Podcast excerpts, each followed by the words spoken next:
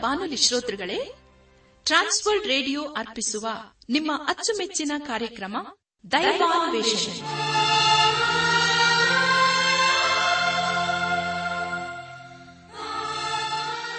ಒಲಮೆಯ ಶ್ರೋತೃ ಬಾಂಧವರೇ, ಸೋಮವಾರದಿಂದ ಶುಕ್ರವಾರದವರೆಗೆ ಪ್ರಸಾರ ಮಾಡುವ ದೈವಾನ್ವೇಷಣೆ ಎಂಬ ಆಧ್ಯಾತ್ಮಿಕ ಕಾರ್ಯಕ್ರಮದಲ್ಲಿ ಪಾಲ್ಗೊಳ್ಳಲು ನಿಮ್ಮೆಲ್ಲರನ್ನು ಸಂತೋಷದಿಂದ ಆಹ್ವಾನಿಸುತ್ತೇವೆ. ದೈವಾನ್ವೇಷಣೆ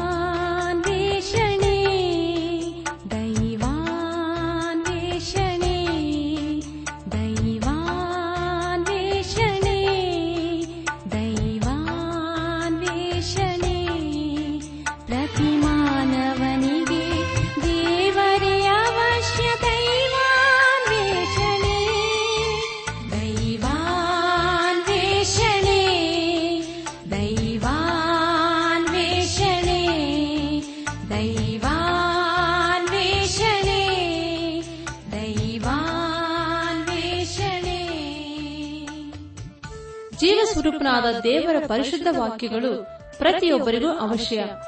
ಜೇನುತುಪ್ಪಕ್ಕಿಂತಲೂ ಸಿಹಿಯಾಗಿದ್ದು, ಅಂಧಕಾರದಲ್ಲಿರುವವರಿಗೆ ಬೆಳಕನ್ನು ನೀಡಿ, ದೈನಂದಿನ ಜೀವಿತಕ್ಕೆ ಮಾರ್ಗದರ್ಶನ ನೀಡುವ ವಾಕ್ಯಗಳನ್ನು ನಿಮ್ಮೆಲ್ಲರಿಗೂ ತಿಳಿಸುವುದೇ ನಮ್ಮ ಉದ್ದೇಶ. ಆದ್ದರಿಂದ ಪ್ರಿಯರೇ ಪ್ರಾರ್ಥನಾ ಪೂರ್ವಕವಾಗಿ ಆಲಿಸಲು ಸಿದ್ಧರಾಗುವಂತೆ ಈ ಸುಂದರವಾದ ಗೀತೆಯನ್ನು ಪ್ರಸಾರ ಮಾಡುತ್ತಿದ್ದೇವೆ. ಬನ್ನಿ ಪ್ರಿಯರೇ, ಆಲಿಸಿರಿ.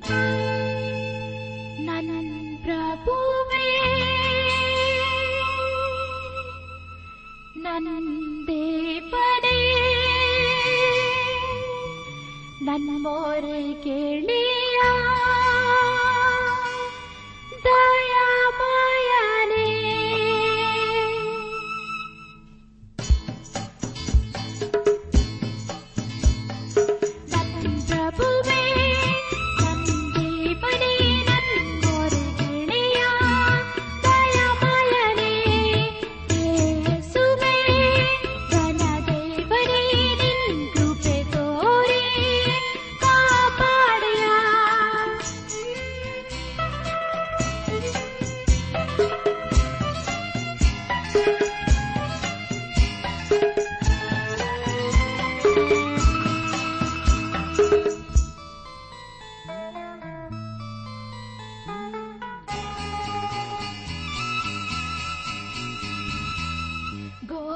प्रपापियुराराधे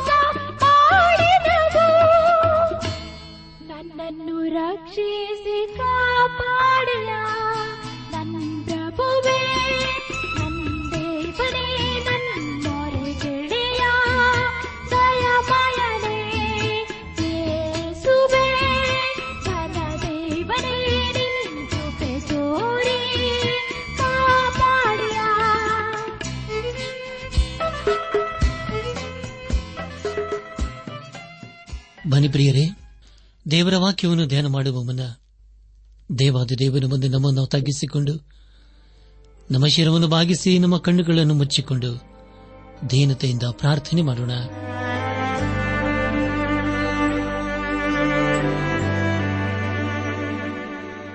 ನಮ್ಮನ್ನು ಬಹಳವಾಗಿ ಪ್ರೀತಿ ಮಾಡಿ, ಸಾಕಿ ಸಲಹುವ ನಮ್ಮ ರಕ್ಷಕನಲ್ಲಿ ತಂದೆಯಾದ ದೇವರೇ, ನಿನ್ನ ಪರಿಶುದ್ಧವಾದ ನಾಮವನ್ನು ಕೊಂಡಾಡಿ ಹಾಡಿ ಸ್ತುತಿಸುತ್ತವೆ. ಕರ್ತನೆ ದೇವಾದಿ ದೇವನೇ ರಾಜಾದಿರಾಜನೇ ನಿನ್ನೆ ನಮ್ಮ ಜೀವಿತ ಕಾಲವೆಲ್ಲ ನಂಬಿಗಸ್ತನಾಗಿದ್ದುಕೊಂಡು, ಅನ್ನು ದಿನವೂ ನಿನ್ನ ಜೀವಳ ವಾಕ್ಯಗಳ ಮೂಲಕ ನಮ್ಮನ್ನು ಆಶೀರ್ವದಿಸುತ್ತಲೂ, ಎಚ್ಚರಿಸುತ್ತಲೂ ಬಂದಿರುವಂತಹ ವಿಧಾನಕ್ಕಾಗಿ ದೇವ ನಿನ್ನನ್ನು ಕೊಂಡಾಡ್ತೇವೆ. ಕರ್ತನೆ ದೇವಾದ ದೇವನೇ, ಈ ದಿನ ವಿಶೇಷವಾಗಿ ಅನಾರೋಗ್ಯದ ನಿಮಿತ್ತವಾಗಿ ಆಸ್ಪತ್ರೆಗಳಲ್ಲಿ ಹಾಗೂ ಮನೆಗಳಲ್ಲಿ ಇರುವವರನ್ನು ದೇವ, ನಿನ್ನ ಕೃಪೆ ಹಸ್ತಕೊಪ್ಪಿಸಿಕೊಡ್ತೇವೆ ನೀನೆ ಅವರನ್ನು ಕರುಣಿಸಿ. ಅವರಿಗೆ ಬೇಕಾದಂತಹ ಆರೋಗ್ಯನ ದಯಪಾಲಿಸಪ್ಪ. ಅವರು ತೆಗೆದುಕೊಳ್ಳುವಂತಹ ಔಷಧ, ಆಹಾರದ ಮೇಲೆ ಕೃಪೆಯನ್ನು ಸೂರಿಸಪ್ಪ. ಎಲ್ಲಾ ನೋವನ್ನು ಎದುರಿಸುವಷ್ಟು ಬಲವನ್ನು ನೀನು ಅವರಿಗೆ ಅನುಗ್ರಹಿಸು. ಹೇಗೋ ಕರ್ತನೆ ಅವರ ಜೀವಿತದಲ್ಲಿ ದೇವಾಂದಿನ ಚಿತ್ತವನ್ನು ನೆರವೇರಿಸು. ಹಾಗೂ ಎಲ್ಲ ವಿಷಯಗಳಲ್ಲಿ ಸಹಾಯ ಮಾಡು. ಅವರ ಕೊರತೆಗಳನ್ನು ನೀನೆ ನೀಗಿಸು. ನಾವೆಲ್ಲರೂ ಆತ್ಮಿಕ ರೀತಿಯಲ್ಲಿ ನಿನ್ನವರಾಗಿ ಜೀವಿಸುತ್ತಾ, ಒಂದು ದಿವಸ ನಾವೆಲ್ಲರೂ ನಿನ್ನ ಮೈ ಮೇಲೆ ಕಂಡು ಬರಲು ಕೃಪೆ ತೋರಿಸು. ಘನಮಾನ ಮಹಿಮೆ ನಿನ್ನ ಮಾತ್ರ ಸಲ್ಲುವುದಾಗಲಿ, ನಮ್ಮ ಪ್ರಾರ್ಥನೆ ಸ್ತೋತ್ರಗಳನ್ನು ಏಸುವಿಗಾಗಿ ಕೇಳು ತಂದೆಯೇ. ಆಮೇನ್.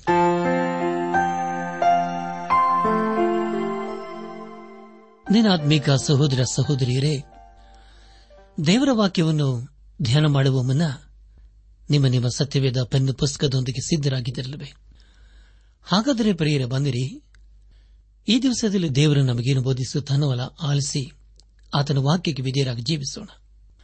ಕಳೆದ ಕಾರ್ಯಕ್ರಮದಲ್ಲಿ ನಾವು ಸತ್ಯವೇದದಲ್ಲಿ ಐವತ್ತೆಂಟನೇ ಪುಸ್ತಕವಾಗಿರುವ ಇಬ್ಬರಿಯರ ಬರೆದ ಪತ್ರಿಕೆ, ಹದಿಮೂರನೇ ಅಧ್ಯಾಯ, ಒಂಬತ್ತರಿಂದ ಇಪ್ಪತ್ತೈದನೇ ವಚನದವರೆಗೆ ಧ್ಯಾನ ಮಾಡಿಕೊಂಡು ಅದರ ಮೂಲಕ ನಮ್ಮ ನಿಜ ಜೀವಿತಕ್ಕೆ ಬೇಕಾದ ಅನೇಕ ಆತ್ಮೀಕ ಪಾಠಗಳನ್ನು ಕಲಿತುಕೊಂಡು ಅನೇಕ ರೀತಿಯಲ್ಲಿ ಆಶೀರ್ವಿಸಲ್ಪಟ್ಟಿದ್ದೇವೆ ಇದೆಲ್ಲ ದೇವರಾತ್ಮನ ಕಾರ್ಯ ಹಾಗೂ ಸಹಾಯವಾಗಿದೆ.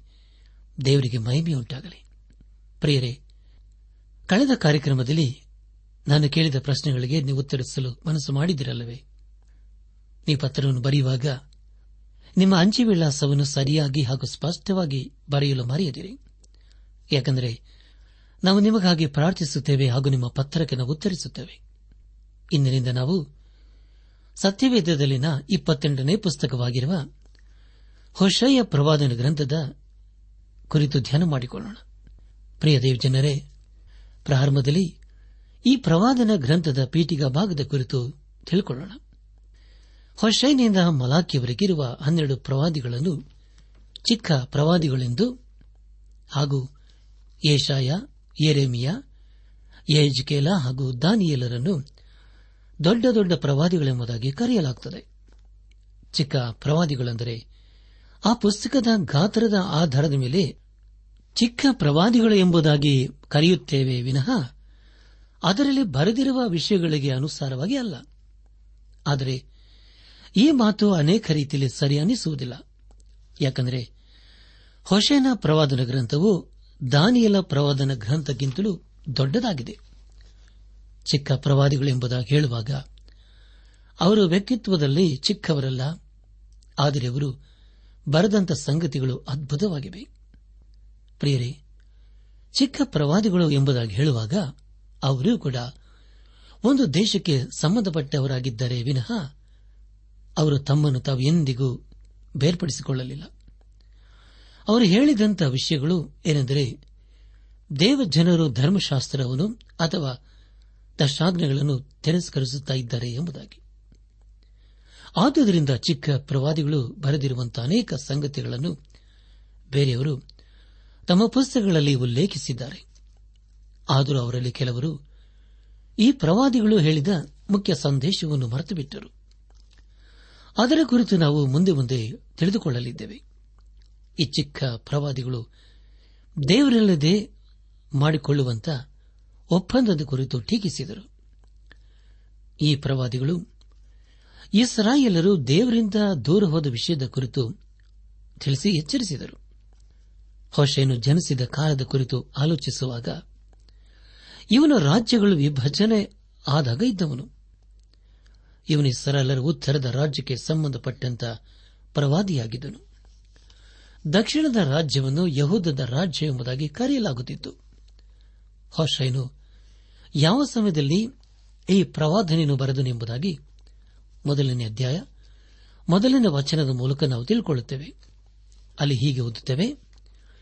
ಯಹೂದದ ಅರಸನಾದ ಉಜ್ಜಿಯ, ಯೋತಾಮ, ಅಹಜ, ಹೆಜ್ಕಿಯ ಇವರ ಕಾಲದಲ್ಲಿ, ಅಂದರೆ ಇಸ್ರಾಯೇಲಿನ ಅರಸನು ಯೋವಾಶನ ಮಗನೂ ಆದ ಯಾರೋ ಭಾವನ ಕಾಲದಲ್ಲಿ ಬೇಯರಿಯ ಮಗನಾದ ಯೋಶೇನಿಗೆ ಯಹೋವನು ದಯಪಾಲಿಸಿದ್ದ ವಾಕ್ಯವು ಎಂಬುದಾಗಿ. ನನ್ನ ಆತ್ಮಿಕ ಸಹೋದರ ಸಹೋದರಿಯರೇ, ಪ್ರವಾದಿಯಾದ ಹೊಶೈನು ಪ್ರಾರಂಭದಲ್ಲಿ ಯಹೋದದ ನಾಲ್ಕು ಅರಸುಗಳ ಕುರಿತು ಬರೆಯುತ್ತಾನೆ. ತದನಂತರ ಉತ್ತರ ರಾಜ್ಯದ ಇಸ್ರಾಯೇಲರ ಅರಸನ ಕುರಿತು ತಿಳಿಸುತ್ತಾನೆ. ಯಾಕೆಂದರೆ ಅವರೆಲ್ಲೂ ಹೊಶೈನ ಸಮಕಾಲೀನವರು. ಇವನು ಇಸ್ರಾಯೇಲರ ಉತ್ತರ ರಾಜ್ಯಕ್ಕೆ ಪ್ರವಾದಿಯಾಗಿದ್ದನು. ಅದರ ಕುರಿತು ಈಗಾಗಲೇ ನಾವು ತಿಳ್ಕೊಂಡಿದ್ದೇವೆ. ಹೊಷೇನು ಪ್ರವಾದಿಯಾದ ಆಮೋಸನ ಸಮಕಾಲೀನವನು. ಆಮೋಸನು ಕೂಡ ಇಸ್ರಾಯಿಲರ ಪ್ರವಾದಿಯಾಗಿದ್ದನು. ಆಮೋಸನು ಯಹೋದದ ಪ್ರವಾದಿಗಳಾದ ಮೇಕಾ ಹಾಗೂ ಯೇಷನ ಸಮಕಾಲೀನವನು. ಹೊಷೇನು ಸುಮಾರು ಐವತ್ತು ವರ್ಷಗಳ ಕಾಲ ತನ್ನ ಸೇವೆಯನ್ನು ಮಾಡುತ್ತಾನೆ. ಅವನ ಕಾಲದಲ್ಲಿಯೇ ಇಸ್ರಾಯೇಲರು ಸೆರೆಯಾಗಿ ಹೋಗುವ ಪ್ರವಾದನೆಯು ನೆರವೇರುವಂತದನ್ನು ಕಾಣುತ್ತಾನೆ. ಪ್ರಿಯರೇ ಹೊಷೇನನ್ನು ಉತ್ತರ ರಾಜ್ಯಕ್ಕೆ ಸಂಬಂಧಪಟ್ಟ ಎರೆಮೀನಿಗೆ ಹೋಲಿಸಬಹುದು. ಎರೆಮೀನು ತನ್ನ ಜನರನ್ನು ಅವರು ಸರಿಯಾಗಿ ಹೋಗುವುದರ ಕುರಿತು ಎಚ್ಚರಿಸುತ್ತಾನೆ. ಹಾಗೂ ಅವರು ಸರಿಯಾಗಿ ಹೋಗುವುದನ್ನು ತಾನೇ ಕಣ್ಣಾರೆ ಕಾಣುತ್ತಾನೆ. ಅದೇ ರೀತಿಯಲ್ಲಿ ಪ್ರವಾದಿಯದ ಹೊಷೆಯನ್ನು ಉತ್ತರ ರಾಜ್ಯದವರು ಅಶೂರದವರಿಗೆ ಸರಿಯಾಗಿ ಹೋಗುವುದರ ಕುರಿತು ಎಚ್ಚರಿಸಿದನು. ಹೀಗಿರುವುದರಿಂದ ಎರೆಮೀನು ಹಾಗೂ ಹೊಷೆಯನ್ನು ಹೇಳಿದಂತಹ ಅನೇಕ ವಿಷಯಗಳು ಒಂದೇ ಆಗಿತ್ತು. ಹೊಷೆಯ ಪ್ರವಾದನ ಗ್ರಂಥದ ಮುಖ್ಯ ತಾತ್ಪರ್ಯವೇನೆಂದರೆ ದೇವರ ಕಡೆಗೆ ತಿರುಗಿಕೊಳ್ಳಿರಿ ಎಂಬುದಾಗಿ. ಪ್ರೇರೆ, ಮತ್ತೊಂದು ಸಾರಿ ಉಳ್ತಾನೆ ದಯಮಾಡಿ ಕೇಳಿಸಿಕೊಳ್ಳ್ರಿ. ಹೊಷೆಯ ಪ್ರವಾದನೆ ಗ್ರಂಥದ ಮುಖ್ಯ ತಾತ್ಪರ್ಯ ಏನೆಂದರೆ ದೇವರ ಕಡೆಗೆ ತೆರಿಗೆಕೊಳ್ಳಿರಿ ಎಂಬುದಾಗಿ. ಆದರೆ ಪ್ರಿಯರೇ, ಇಂದು ಅನೇಕರು ದಾರಿ ತಪ್ಪುವಂತವರನ್ನು ಖಂಡಿಸುವುದಿಲ್ಲ. ನೀವು ಯೇಸುಕ್ರಿಸ್ತನ್ನು ನಂಬಿರಿ, ಆಗ ನಿಮಗೆ ರಕ್ಷಣೆಯಾಗುತ್ತದೆ ಎಂಬುದಾಗಿ ಎಚ್ಚರಿಸುವುದಿಲ್ಲ. ಇಂದು ಸಮಾಜದಲ್ಲಿರುವಂತಹ ಅನೇಕ ಸಮಸ್ಯೆಗಳ ಕುರಿತು ಎಚ್ಚರಿಸುವುದೇ ಇಲ್ಲ. ಅದಕ್ಕೆ ಪರಿಹಾರದ ಕುರಿತು ತಿಳಿಸುವುದೇ ಇಲ್ಲ. ಆದರೆ ಪ್ರಿಯರೇ ಹೊಸೆಯ ಪ್ರವಾದನ ಗ್ರಂಥವನ್ನು ಧ್ಯಾನ ಮಾಡುವಾಗ ನಮ್ಮ ನಿಜ ಜೀವಿತದಲ್ಲಿ ಎದುರಾಗುವ ಅನೇಕ ಅನೇಕ ಸಮಸ್ಯೆಗಳಿಗೆ ಪರಿಹಾರದ ಕುರಿತು ತಿಳ್ಕೊಳ್ಳುತ್ತೇವೆ. ಹೊಸಯ್ಯ ಪ್ರವಾದನ ಗ್ರಂಥವನ್ನು ಒಂದು ಕಥೆಯ ರೂಪದಲ್ಲಿ ಕೂಡ ಬರೆಯಲಾಗಿದೆ. ಇದರಲ್ಲಿ ಬರೆದಿರುವ ಸಂಗತಿ ಅದು ಒಂದು ಕಟ್ಟು ಕಥೆಯಲ್ಲ ಆದರೆ ಹೊಸೇನ ಜೀವಿತದ ಕುರಿತು ತಿಳಿಸುವ ಒಂದು ಪ್ರವಾದನೆಯಾಗಿದೆ. ಪ್ರಿಯರೇ, ಮನೆ ಅಥವಾ ಕುಟುಂಬ ಎಂಬುದಾಗಿ ಹೇಳುವಾಗ ಸಮಾಜದಲ್ಲಿ ವಾಸಿಸುವ ಎಲ್ಲಾ ಜನರಿಗೆ ಅದೊಂದು ಅಸ್ಥಿವಾರದಂತಿದೆ ಕುಟುಂಬ ಎಂಬ ಸಂಗತಿಯನ್ನು ದೇವರು ಮನುಕುಲಕ್ಕೆ ಕೊಟ್ಟನು. ಅದನ್ನು ದೇವರು ಹಾದಿಯಲ್ಲೇ ಕೊಟ್ಟನು. ಕುಟುಂಬ ಎಂಬುದಾಗಿ ಹೇಳುವಾಗ ಸಮಾಜ ಎಂದು ಕರೆಯಲ್ಪಡುವ ವ್ಯವಸ್ಥೆಯಲ್ಲಿ ಬಹು ಪ್ರಾಮುಖ್ಯವಾದದ್ದು. ಯಾವ ರೀತಿಯಾಗಿ ಮನೆಯನ್ನು ಇಟ್ಟಿಗೆಗಳ ಮೂಲಕ ಕಟ್ಟುತ್ತೇವೆಯೋ, ಅದೇ ರೀತಿಯಲ್ಲಿ ಸಮಾಜದಲ್ಲಿ ಪ್ರತಿ ವ್ಯಕ್ತಿಯು ಒಂದೊಂದು ಇಟ್ಟಿಗೆಗೆ ಅಥವಾ ಕಲ್ಲಿಗೆ ಸಮಾನನಾಗಿದ್ದಾನೆ. ಕರ್ತಲಿ ಪ್ರಿಯರಾದವರೇ, ಕುಟುಂಬಕ್ಕಿಂತಲೂ ಬೇರೆ ಯಾವುದು ಭದ್ರವಾದಂತಹ ಅಸ್ತಿವಾರವಲ್ಲ. ಕುಟುಂಬ ಎಂಬುದಾಗಿ ಹೇಳುವಾಗ ಅದು ಸರಪಳಿಯಂತಿದ್ದು, ಅದು ಪ್ರತಿಯೊಬ್ಬರನ್ನು ಒಂದಾಗಿ ಸೇರಿಸುವಂತ ಬಂಧನವಾಗಿದೆ.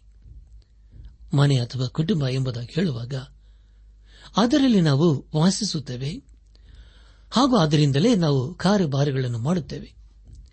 ಕುಟುಂಬದ ಹೊರಗೆ ನಮ್ಮ ನಮ್ಮ ವ್ಯಕ್ತಿತ್ವಗಳು, ಕಾರ್ಯಗಳು ಬೇರೆ ಬೇರೆಯಾದರೂ ನಾವು ಕುಟುಂಬದಲ್ಲಿ ಸೇರಿದಾಗ ಅದೆಲ್ಲವನ್ನು ಬದಿಗೊತ್ತುತ್ತೇವೆ.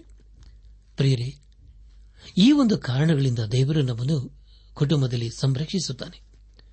ಕುಟುಂಬ ಅಂದ ಮೇಲೆ ಅದರಲ್ಲಿ ಮದುವೆ ಎಂಬ ಬಂಧನದ ವ್ಯವಸ್ಥೆ ಕೂಡ ಇರುತ್ತದೆ. ದೇವರು ಮದುವೆ ಎಂಬ ಕಾರ್ಯದಲ್ಲಿ ಅಥವಾ ಅನುಬಂಧದಲ್ಲಿ ಎಲ್ಲದಕ್ಕಿಂತಲೂ ಶ್ರೇಷ್ಠವಾದ ಉದ್ದೇಶವನ್ನು ಇರಿಸಿದನು.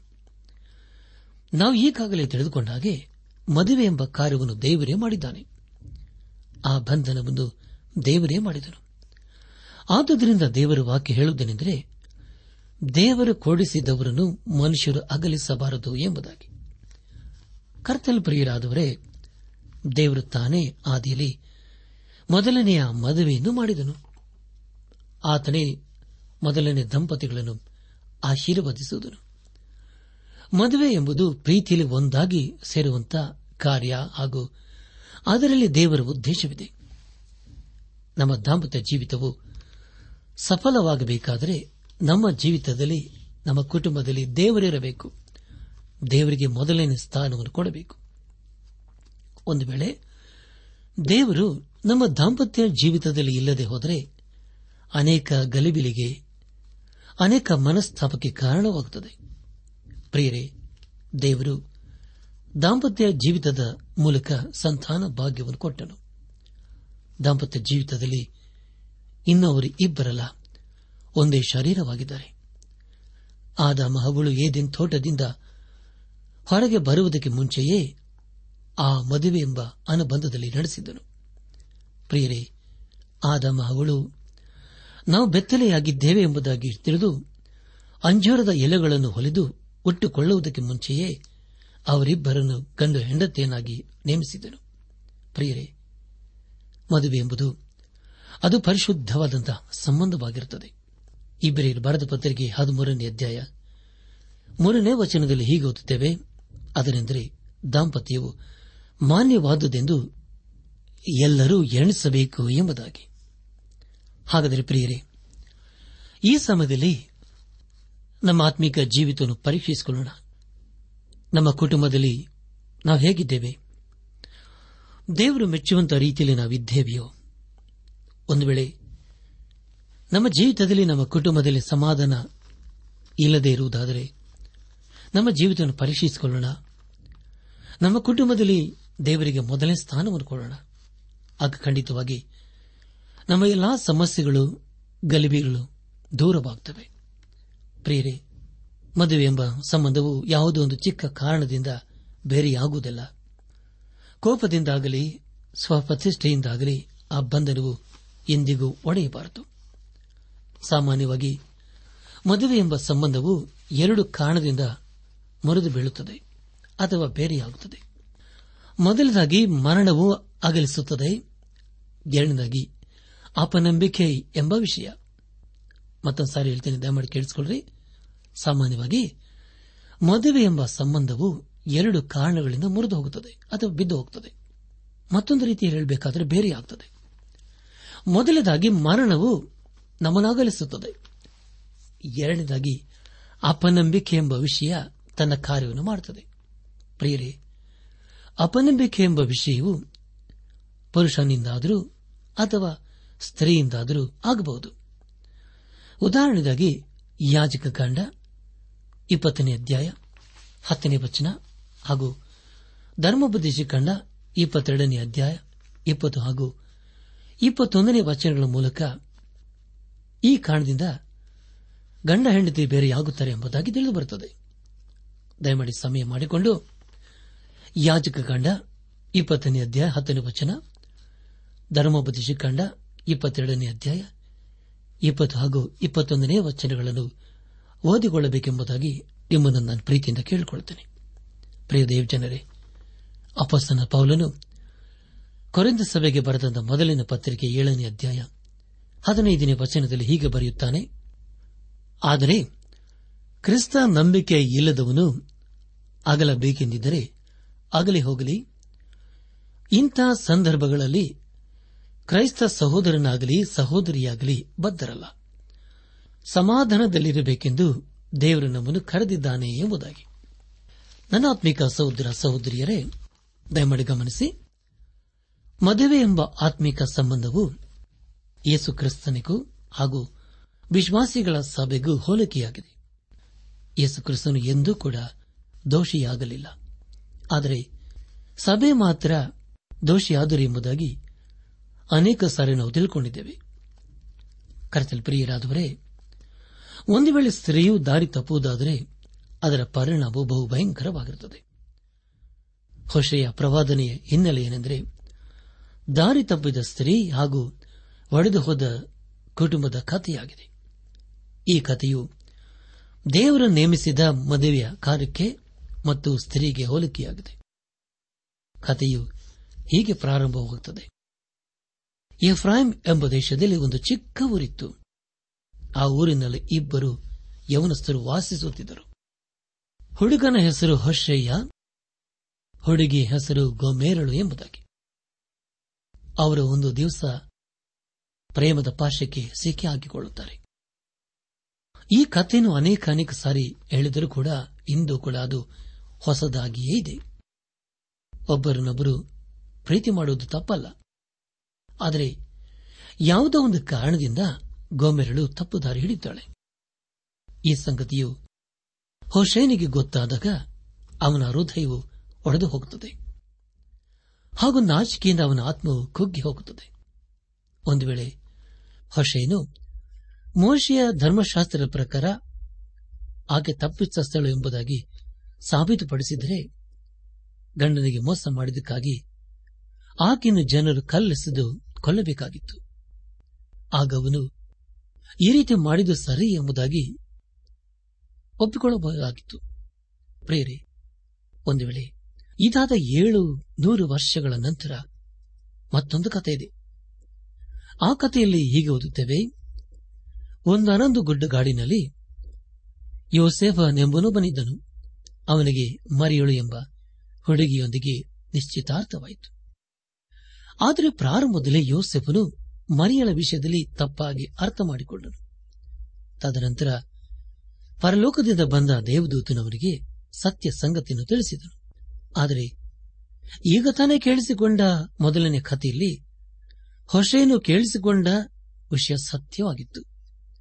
ಹಾಗೂ ಗೊಮೇರಳು ತಪ್ಪಿತಸ್ಥಳಾಗಿದ್ದಳು. ಪರಿಸ್ಥಿತಿಗಳು ಹೀಗಿರುವಾಗ ಹೊಷೆಯ ಪ್ರವಾದನ ಗ್ರಂಥ ಮೊದಲನೇ ಅಧ್ಯಾಯ ಎರಡನೇ ವಚನದಲ್ಲಿ ಹೀಗೆ ಓದುತ್ತೇವೆ, ಯಹೋವನು ಹೊಷೇನ ಸಂಗಡ ಮೊದಲು ಮಾತಾಡಿದಾಗ ಆತನವನಿಗೆ, ನೀನು ಹೋಗಿ ವ್ಯಭಿಚಾರಣೆಯನ್ನು ಮದುವೆ ಮಾಡಿಕೊಂಡು ವ್ಯಭಿಚಾರದಿಂದ ಆಗುವ ಮಕ್ಕಳನ್ನು ಸೇರಿಸಿಕೊ. ದೇಶವು ನನ್ನನ್ನು ಬಿಟ್ಟು ಅಧಿಕ ವ್ಯಭಿಚಾರವನ್ನು ನಡೆಸುತ್ತದೆಂಬುದಕ್ಕೆ ಇದು ದೃಷ್ಟಾಂತವಾಗಲಿ ಎಂದು ಹೇಳಿದನು ಎಂಬುದಾಗಿ. ನನ್ನ ಆತ್ಮಿಕ ಸಹೋದರ ಸಹೋದರಿಯರೇ, ಇದನ್ನು ಕೇಳಿಸಿಕೊಳ್ಳುವವರು ಇದು ಒಂದು ಕಟ್ಟುಕತೆ ಎಂಬುದಾಗಿ ಅಂದುಕೊಳ್ಳುತ್ತಾರೆ. ಆದರೆ ಇಲ್ಲಿ ದೇವರು ಹಾಗೆಯೇ ಮಾಡಲು ತಿಳಿಸುತ್ತಿದ್ದಾನೆ. ಈಗ ದೇವರು ಹೊಸೇನಿಗೆ ಧರ್ಮಶಾಸ್ತ್ರವನ್ನು ಮೀರುವ ಮಾತಿನ ಕುರಿತು ಹೇಳುತ್ತಿದ್ದಾನೆ. ಧರ್ಮಶಾಸ್ತ್ರ ಹೇಳುತ್ತದೆ, ಅದೇನೆಂದರೆ ವಿವಿಚಾರಣೆಯನ್ನು ಕಲಿಸಲು ಕೊಲ್ಲಬೇಕು ಎಂಬುದಾಗಿ. ಆದರೆ ದೇವರು ಹೊಸೇನಿಗೆ ಆಕೆಯನ್ನು ಮದುವೆ ಮಾಡಿಕೋ ಎಂಬುದಾಗಿ ಹೇಳುತ್ತಿದ್ದಾನೆ. ಪ್ರಿಯರೇ, ದೇವರು ಹೀಗೆ ಹೇಳುವಾಗ ಖಂಡಿತವಾಗಿ ಹೊಸೆಯನ್ನು ತೆರಿಗೆ ಬೀಳುವ ಅಥವಾ ಧಿಕ್ಕರಿಸುವ ಸಾಧ್ಯತೆಗಳು ಇದ್ದವು. ಆದರೆ ಹೊಸೆಯನ್ನು ಹಾಗೆ ಮಾಡಲಿಲ್ಲ. ಅವನು ದೇವರ ಮತೆಗೆ ವಿಧೇಯನಾದನು. ಈಗ ಹೊಸೆಯನ್ನು ಗೋಮೇರಳನ್ನು ಮದುವೆ ಎಂಬ ಬಂಧನದ ಮೂಲಕ ತನ್ನ ಹೆಂಡತಿಯನ್ನಾಗಿ ಸ್ವೀಕರಿಸಿಕೊಂಡಿದ್ದಾನೆ. ಹಾಗೂ ಈಗ ಆಕೆಯು ಅವನ ಧರ್ಮಪತ್ನಿಯಾಗಿ ಮನೆಯನ್ನು ಸೇರಿಕೊಂಡಿದ್ದಾಳೆ. ಅಪಸನದ ಪೌಲನು ಕೊರೆಂತ ಸಭೆಗೆ ಬರೆದ ಮೊದಲನೇ ಪತ್ರಿಕೆ ಆರನೇ ಅಧ್ಯಾಯ. ಹದಿನಾರನೇ ವಚನದಲ್ಲಿ ಹೀಗೆ ಬರೆಯುತ್ತಾನೆ ಸುರುಳಿಯ ಸಂಸರ್ಗ ಮಾಡುವವನು ಅವಳೊಂದಿಗೆ, ಒಂದೇ ದೇಹವಾಗಿದ್ದಾನೆಂಬುದು ನಿಮಗೆ ತಿಳಿಯದೋ? ಗಂಡ ಹೆಂಡರಿಬ್ಬರು ಒಂದೇ ಶರೀರವಾಗಿರುವರೆಂದು ದೇವರು ಹೇಳುತ್ತಾನಲ್ಲ? ಕರ್ತನ ಸಂಸರ್ಗದಲ್ಲಿರುವನಾದರೂ ಆತನೊಂದಿಗೆ ಒಂದೇ ಆತ್ಮವಾಗಿದ್ದಾನೆ ಎಂಬುದಾಗಿ. ನನಾತ್ಮಿಕ ಸಹೋದರ ಸಹೋದರಿಯರೇ ಖಂಡಿತವಾಗಿ. ಹೊಶೇನ ಹಾಗೂ ಮೇರಳ ಮದುವೆ ವಿಷಯವನ್ನು ಕೇಳಿಸಿಕೊಂಡವರು, ಕಂಡವರು ಅನೇಕ ರೀತಿಯಲ್ಲಿ ಮಾತಾಡಿಕೊಂಡಿರುತ್ತಾರೆ. ಈಗ ಹೊಶೇನ ಮನೆಯ ವಿಷಯವು ಮನೆ ಮನೆ ಮಾತಾಗಿದೆ. ಹಾಗೂ ಅನೇಕರು ಖಂಡಿಸುವ ಹಾಗೆ ಆಗಿದೆ. ಪ್ರಿಯರೇ, ಒಂದು ವೇಳೆ ಆ ಮನೆಯಲ್ಲಿ ಕುಷ್ಠರೋಗಿ ಇರುವುದಾದರೆ ಅವನಿಗೆ ಹೊರಗಿನ ಜನರ ಸಂಪರ್ಕವಿರುತ್ತಿರಲಿಲ್ಲ. ಆದರೆ ಹೊಶೇನ ಪರಿಸ್ಥಿತಿಯೇ ಬೇರೆಯಾಗಿದೆ. ಕೆಲವು ಕಾಲದ ನಂತರ ಆ ಮನೆಯಲ್ಲಿ ಮಕ್ಕಳು ಹುಟ್ಟುತ್ತಾರೆ. ಅವರಲ್ಲಿ ಇಬ್ಬರು ಗಂಡು ಮಕ್ಕಳು, ಒಂದು ಹೆಣ್ಣು ಮಗು. ಆ ಮಕ್ಕಳುಗಳ ಹೆಸರುಗಳು ವಿಚಿತ್ರವಾಗಿ ಕೇಳಬರುತ್ತವೆ ಹಾಗೂ ವಿಚಿತ್ರ ಅರ್ಥವನ್ನು ಕೊಡುತ್ತವೆ. ಆದರೆ ಈ ಎಲ್ಲ ವಿಷಯಗಳು ಇಸ್ರಾಯೇಲರಿಗೆ ಸಂಬಂಧಪಟ್ಟದಾಗಿರುತ್ತದೆ ಪ್ರೇರೆ, ಮುಂದಿನ ಕಾರ್ಯಕ್ರಮದಲ್ಲಿ ಹೊಸೇನ ಪ್ರವಾದನ ಗ್ರಂಥದ ಪೀಠಿಗ ಭಾಗದ ಕುರಿತು ಇನ್ನೂ ವಿವರವಾಗಿ ಧ್ಯಾನ ಮಾಡಿಕೊಳ್ಳೋಣ. ಆದುದರಿಂದ ಪ್ರಾರ್ಥನಾ ಪೂರ್ವಕವಾಗಿ ಹೊಸೆಯ ಪ್ರವಾದನೆ ಗ್ರಂಥದ ಪ್ರಾರಂಭದ ಅಧ್ಯಾಯಗಳನ್ನು ಓದಿಕೊಳ್ಳಬೇಕೆಂಬುದಾಗಿ ನಿಮ್ಮನ್ನು ಪ್ರೀತಿಯಿಂದ ಕೇಳಿಕೊಳ್ಳುತ್ತೇನೆ. ಹೊಸೆಯ ಪ್ರವಾದನೆ ಗ್ರಂಥದಲ್ಲಿ ಒಟ್ಟು ಹದಿನಾಲ್ಕು ಅಧ್ಯಾಯಗಳಿವೆ. ಮುಂದಿನ ಕಾರ್ಯಕ್ರಮಗಳಲ್ಲಿ ಪ್ರತಿ ಅಧ್ಯಾಯದ ಕುರಿತು ಧ್ಯಾನ ಮಾಡಿಕೊಳ್ಳೋಣ. ಪ್ರಿಯ ದೇವ್ ಜನರೇ ಹೊಸೆ ಪ್ರವಾದನ ಗ್ರಂಥದ ಮೊದಲನೇ ವಚನದಲ್ಲಿ ಹೀಗೆ ಓದಿಕೊಂಡಿದ್ದೇವೆ. ಅದೇನೆಂದರೆ ಯಹೋದದ ಅರಸನಾದ ಉಜ್ಜಿಯ ಯೋತಾಮ, ಅಹಜ, ಹೆಜ್ಕಿಯ. ಇವರ ಕಾಲದಲ್ಲಿ ಎಂದರೆ, ಇಸ್ರಾಯೇಲಿನ ಅರಸನು ಯವಾಶನ ಮಗನೂ ಆದ ಯಾರೊಬ್ಬಾಮನ ಕಾಲದಲ್ಲಿ ಬೆಯರಿಯ ಮಗನಾದ ಹೊಷನಿಗೆ ಯಹೋವನು ದಯಪಾಲಿಸಿದ ವಾಕ್ಯವು ಎಂಬುದಾಗಿ. ನನ್ನ ಆತ್ಮಿಕ ಸಹೋದರ ಸಹೋದರಿಯರೇ, ಸರ್ವಶಕ್ತನಾದ ದೇವರು, ಹೊಷನಿಗೆ ಹೀಗೆ ಹೇಳುತ್ತಾನೆ, ಅದನೆಂದರೆ ನೀನು ಹೋಗಿ ಒಬ್ಬ ವ್ಯಭಿಚಾರಣೆಯನ್ನು ಮದುವೆ ಮಾಡಿಕೊಂಡು ವ್ಯಭಿಚಾರದಿಂದ ಆಗುವ ಮಕ್ಕಳನ್ನು ಸೇರಿಸಿಕೋ ಎಂಬುದಾಗಿ. ಈ ಎಲ್ಲಾ ಸಂಗತಿಗಳು ಇಸ್ರಾಯೇಲರಿಗೆ ಹೋಲಿಕೆಯಾಗಿದೆ. ಈ ಸಂದೇಶವನ್ನು ಆಲಿಸುತ್ತಿರುವ ನನ್ನ ಆತ್ಮಿಕ ಸಹೋದರ ಸಹೋದರಿಯರೇ, ದೇವರ ವಾಕ್ಯವನ್ನು ಧ್ಯಾನ ಮಾಡುವಾಗ, ದೇವರ ವಾಕ್ಯವನ್ನು ಓದುವಾಗ ನಮ್ಮ ನಿಜ ಸ್ಥಿತಿ ಏನೆಂಬುದಾಗಿ ಅರ್ಥವಾಗುತ್ತದೆ ಆದ್ದರಿಂದ ಪ್ರಿಯ ದೇವಜನರೇ, ಪ್ರತಿ ದಿವಸವೂ ನಾವು ದೇವರ ವಾಕ್ಯವನ್ನು ಓದುವುದನ್ನು ಧ್ಯಾನಿಸುವುದನ್ನು ಮರೆಯದೇ ಇರೋಣ. ದೇವರ ವಾಕ್ಯವನ್ನು ಓದುವಾಗ ನಮಗೆ ಆಶೀರ್ವಾದವಿರುತ್ತದೆ ಯಾಕಂದರೆ ಪ್ರಿಯರೇ, ದೇವರ ವಾಕ್ಯವು ನಮ್ಮನ್ನು ಎಚ್ಚರಿಸುತ್ತದೆ. ಆ ಮಾತಿಗೆ ವಿಧೇಯರಾಗುವುದಾದರೆ ಖಂಡಿತವಾಗಿ ನಾವು ಆಶೀರ್ವಾದ ನೀತಿಯಾಗ್ತೇವೆ. ಆದುದರಿಂದ ಪ್ರಿಯ ದೇವಜನರೇ, ಈ ಲೋಕದಲ್ಲಿ ನಾವು ಎಷ್ಟು ಕಾಲ ಇರುತ್ತೇವೆ ನಮಗೆ ಗೊತ್ತಿಲ್ಲ. ಆದರೆ ಇರುವಷ್ಟು ಕಾಲ ನಾವು ದೇವರನ್ನು ಪ್ರೀತಿ ಮಾಡೋಣ. ಇರುವಷ್ಟು ಕಾಲ ದೇವರಿಗೆ ವಿಧೇಯರಾಗಿ ಜೀವಿಸೋಣ. ಇರುವಷ್ಟು ಕಾಲ ದೇವರನ್ನು ಮಹಿಮೆ ಪಡಿಸೋಣ ಆಗ ಖಂಡಿತವಾಗಿ ದೇವರು ನಮ್ಮೊಂದಿಗಿದ್ದುಕೊಂಡು ಕಷ್ಟದಲ್ಲಿ, ಸುಖದಲ್ಲಿ, ಕೊರತೆಗಳಲ್ಲಿ ಆತನು ನಮ್ಮೊಂದಿಗಿದ್ದುಕೊಂಡು ನಮ್ಮ ನಡೆಸುತ್ತಾನೆ ಆಶೀರ್ವಿಸುತ್ತಾನೆ ಆದ್ದರಿಂದ ಪ್ರಿಯ ದೇವಜನರೇ, ಇಂದೇ ನಮ್ಮ ಜೀವಿತವನ್ನು ಯೇಸು ಕ್ರಿಸ್ತನಿಗೆ ಸಮರ್ಪಿಸಿಕೊಟ್ಟು ಆತನ ಮಾರ್ಗದಲ್ಲಿ ನಾವು ಜೀವಿಸುತ್ತಾ ಆತನ ಆಶೀರ್ವಾದಕನ ಪಾತ್ರರಾಗೋಣ. ಹಾಗಾಗ ಒಂದೇ ತಂದೆಯಾದ ದೇವರು ಯೇಸು ಕ್ರಿಸ್ತನ ಮೂಲಕ ನಮ್ಮೆಲ್ಲರನ್ನು ಆಶೀರ್ವದಿಸಿ ನಡೆಸಲಿ.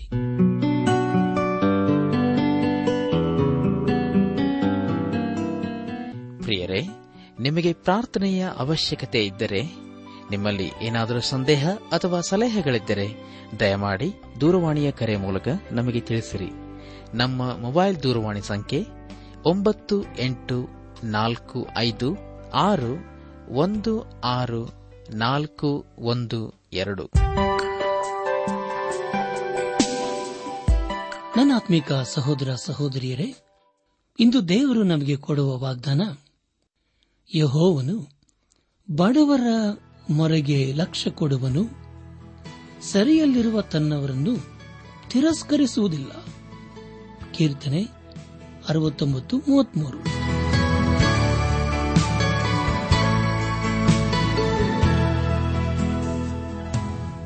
ದೈವಾನ್ ವೇಷಣೆ ಕಾರ್ಯಕ್ರಮ ಹೇಗಿತ್ತು ಪ್ರಿಯರೇ? ದೇವರ ವಾಕ್ಯ ಹಾಗೂ ಸುಮಧುರ ಹಾಡುಗಳನ್ನ ನೀವು ಆಲಿಸಿದ್ದಕ್ಕಾಗಿ ಅಭಿನಂದಿಸುತ್ತೇವೆ. ನಾವು ಪ್ರಸಾರ ಮಾಡುವ ಹಾಡುಗಳು ನಿಮಗೆ ಮೆಚ್ಚುಗೆಯಾದರೆ ನಮಗೆ ತಿಳಿಸಿರಿ. ನಮ್ಮ ಕ್ಯಾಸೆಟ್ ಹಾಗೂ ಹಾಡಿನ ಪುಸ್ತಕ ಬೇಕಾದಲ್ಲಿ ಈ ದಿನವೇ ಪತ್ರ ಬರೆಯಿರಿ ಅಥವಾ ದೂರವಾಣಿ ಸಂಖ್ಯೆಗೆ ಕರೆ ಮಾಡಿ.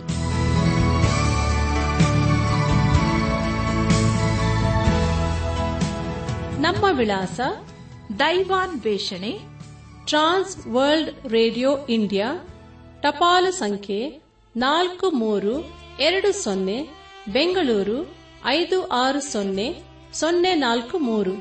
ನಮ್ಮ ಇಮೇಲ್ ವಿಳಾಸ K A N T T B at radio eight eight two dot com ನಮಸ್ಕಾರ ಪ್ರಿಯರೇ.